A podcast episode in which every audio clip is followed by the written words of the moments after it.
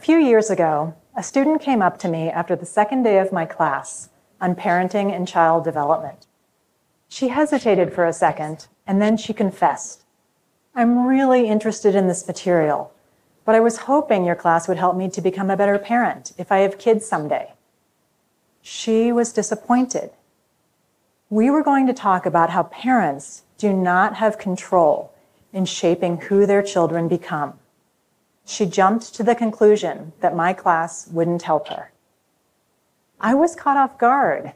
Would confronting the science of parenting and child development not be relevant to being a good parent? I hope that my class changed her mind.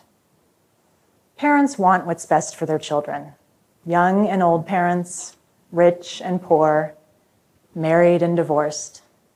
And parenting books promise to show how to achieve the best outcomes, to address the difficult decisions that parents face every day. And in the process, to reveal why each of us turned out the way we did. The problem is that parenting books send conflicting messages. Tiger parenting or free range parenting?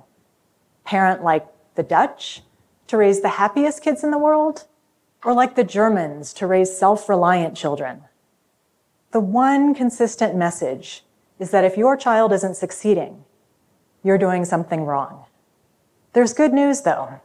The science supports a totally different message that is ultimately empowering.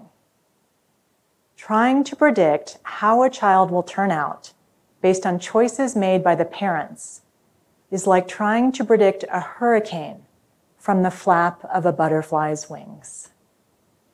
Do you know the butterfly? The proverbial one that flaps its wings in China, perturbing the atmosphere just enough to shift wind currents that make their way to the skies over tropical white beaches, intensifying the water evaporating from the ocean in a spiral of wind, and fueling a hurricane in the Caribbean, six weeks after that flutter of wings. If you are a parent, you are the butterfly flapping your wings. Your child is the hurricane, a breathtaking force of nature. You will shape the person your child becomes like the butterfly shapes the hurricane. In complex, seemingly unpredictable, but powerful ways. The hurricane wouldn't exist without the butterfly. Wait, you might ask, what about all the successful parents with successful children? Or the struggling parents with struggling children? They might seem to show the simple power of parenting.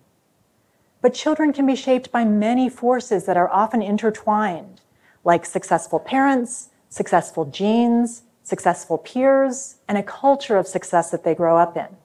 This can make it hard to know which forces influence who children become.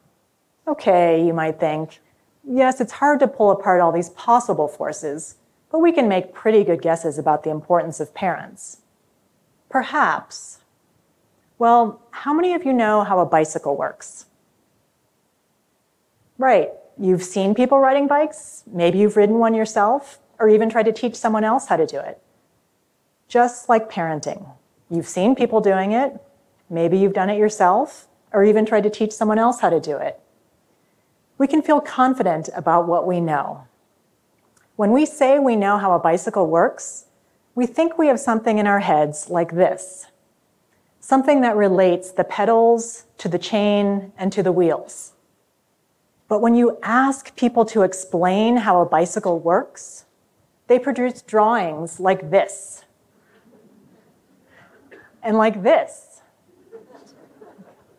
People have no idea how bicycles work, or zippers, or rainbows, or even topics they argue passionately about. When you push people to explain how these things work, they usually can't. Just caring about something like parenting or feeling confident about it doesn't guarantee that we understand it. And everyone can't possibly be right about how parenting works, given how wildly beliefs have varied. Mothers in a hunter gatherer society regretted when their children cut themselves while playing with knives, but they thought the cuts were worth the freedom to explore. Even within one society like ours, parenting wasn't a common term until the 1970s. Before then, parents weren't viewed as active shapers of children's futures. Years from now, people may look back on today's views and feel just as amazed as we feel when hearing about other times and places. The science could help parents and potential parents like my student to understand how they actually shape who their children become. Millions of children have been studied to disentangle all those shaping forces that are usually intertwined. These studies follow identical twins and fraternal twins and plain old siblings growing up together or adopted and raised apart. And it turns out that growing up in the same home does not make children noticeably more alike in how successful they are, or how happy or self reliant, and so on. Imagine if you had been taken from birth and raised next door by the family to the left, and your brother or sister had been raised next door by the family to the right by and large, that would have made you no more similar or different than growing up together under the same roof. On the one hand, these findings seem unbelievable. Think about all the ways that parents differ from home to home, and how often they argue, and whether they helicopter, and how much they shower their children with love. You would think that would matter enough to make children growing up in the same home more alike than if they had been raised apart but it doesn't. In 2015, a meta analysis, a study of studies, found this pattern across thousands of studies following over 14 million twin pairs across 39 countries.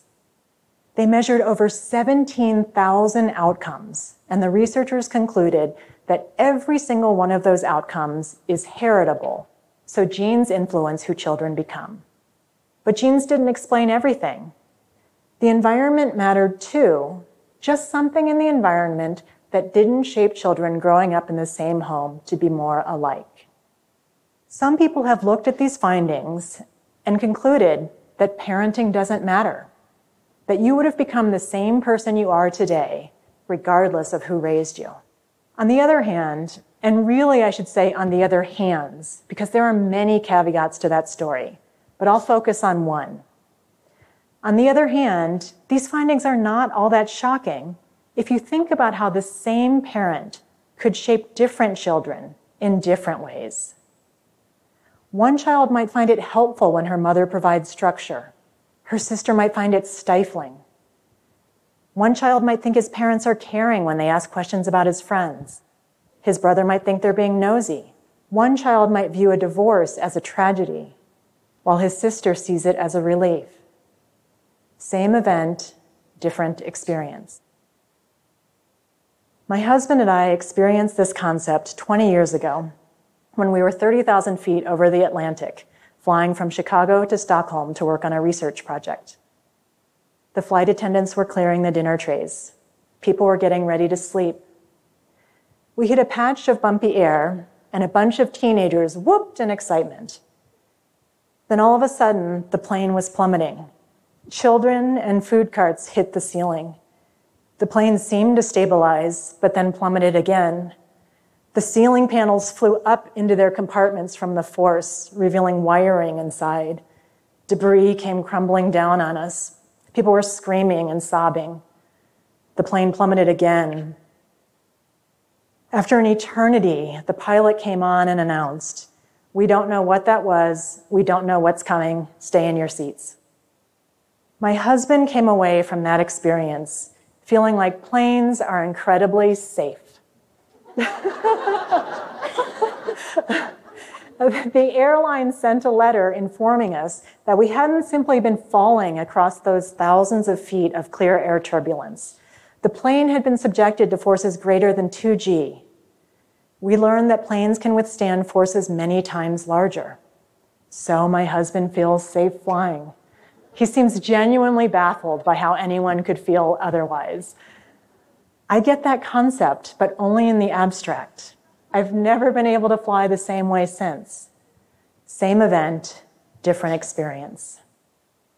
Just because an event doesn't shape people in the same way, that doesn't mean it had no effect. Your parenting could be shaping your children, just not in ways that lead them to become more alike. Your parenting could be leading your first child to become more serious, your second child to become more relaxed, your first child to want to be like you, your second child to want to be nothing like you. You are flapping your butterfly wings to your hurricane children. This isn't how we typically think about parenting. It doesn't make for simple advice. How could parenting books tell people how to raise successful, happy, self reliant children if the same parenting can lead to different outcomes for children in the same home? At this point, you might be thinking, like students in my class sometimes say, okay, we get it. Development is complicated. And maybe it's not worth studying because it's too complicated. But meaning can be made from chaos. Scientists now understand how babies go from these apparent lumps to become walking, talking, thinking, social, independent beings. They understand this process well enough to intervene, to test newborns, for example, and treat them for a genetic condition that used to lead to mental retardation. Scientists are developing ever more sophisticated understanding of how parents could shape their children's futures. Science can tell us a lot, but it will never tell us everything. So, what can we do with this? First, know that parents matter. That might seem obvious, but smart people are arguing otherwise, and what seems obvious is not always true, as we've seen. Second, know that how parents matter is complex and difficult to predict. For anyone who has ever been a parent, Stop blaming yourself as if you are in control of your child's path.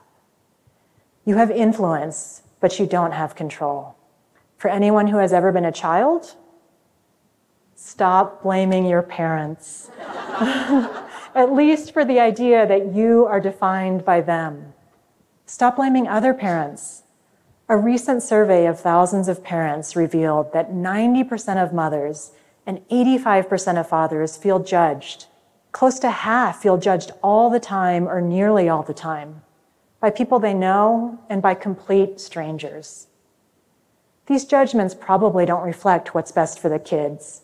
How could they, given how profoundly parenting has varied around the world and across time? And given how the same parents can shape children under the same roof in such different ways. Even when parents try their best, they can't satisfy everybody. There's only so much time. This is especially true for dragon parents. The author Emily Rapp came up with this term after her baby was diagnosed with Tay Sachs disease. She knew then that Ronan would never walk or talk. He would likely die before turning four. I did not know that this could also be the fate of my firstborn son. He was born with a condition that prevents the intestine from absorbing nutrients or water for the body. It affects one in five million babies. One in five million. It is so rare that one doctor felt confident telling us that we would be screwed if that's what our baby had. He was the one who had to break the news to us later.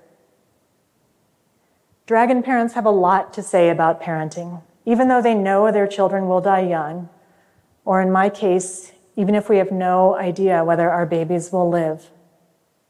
Emily Rapp wrote, We will not launch our children into a bright and promising future, but see them into early graves. This requires a new ferocity, a new way of thinking, a new animal. We are dragon parents, fierce and loyal and loving as hell. Our experiences have taught us how to parent for the here and now, for the sake of parenting, for the humanity implicit in the act itself. Parenting, I've come to understand, is about loving my child today now. In fact, for any parent anywhere, that's all there is. I had thought that my expertise in child development would help prepare me for becoming a parent. Instead, becoming a parent helped me to see the science in a whole new light. So, third, appreciate how powerful the moments can be because of what they mean for you and your child right now, not because of what they mean for your child long term, which you do not know. The activist Andrew Solomon noted Though many of us take pride in how different we are from our parents, we are endlessly sad at how different our children are from us. Maybe we could be less sad if we were more realistic, if we let go of the notion that our children's futures are in our control, if we can embrace the complexity of our children's development that can transform how we approach those parenting decisions we face each day and empower us to realize how much more there is to having a child than trying to shape a specific outcome. So much more, which I appreciate every day in moments with my firstborn son, who is thriving, and with his younger brother, and the unique paths they are taking. We are not screwed. the science of parents and children butterflies and their hurricanes, can free people to focus on what is most important and meaningful in our lives. This can make the experience of being a parent and the experience of having been a child more realistic and satisfying for everyone involved. And that, I think, is very relevant to being a good parent.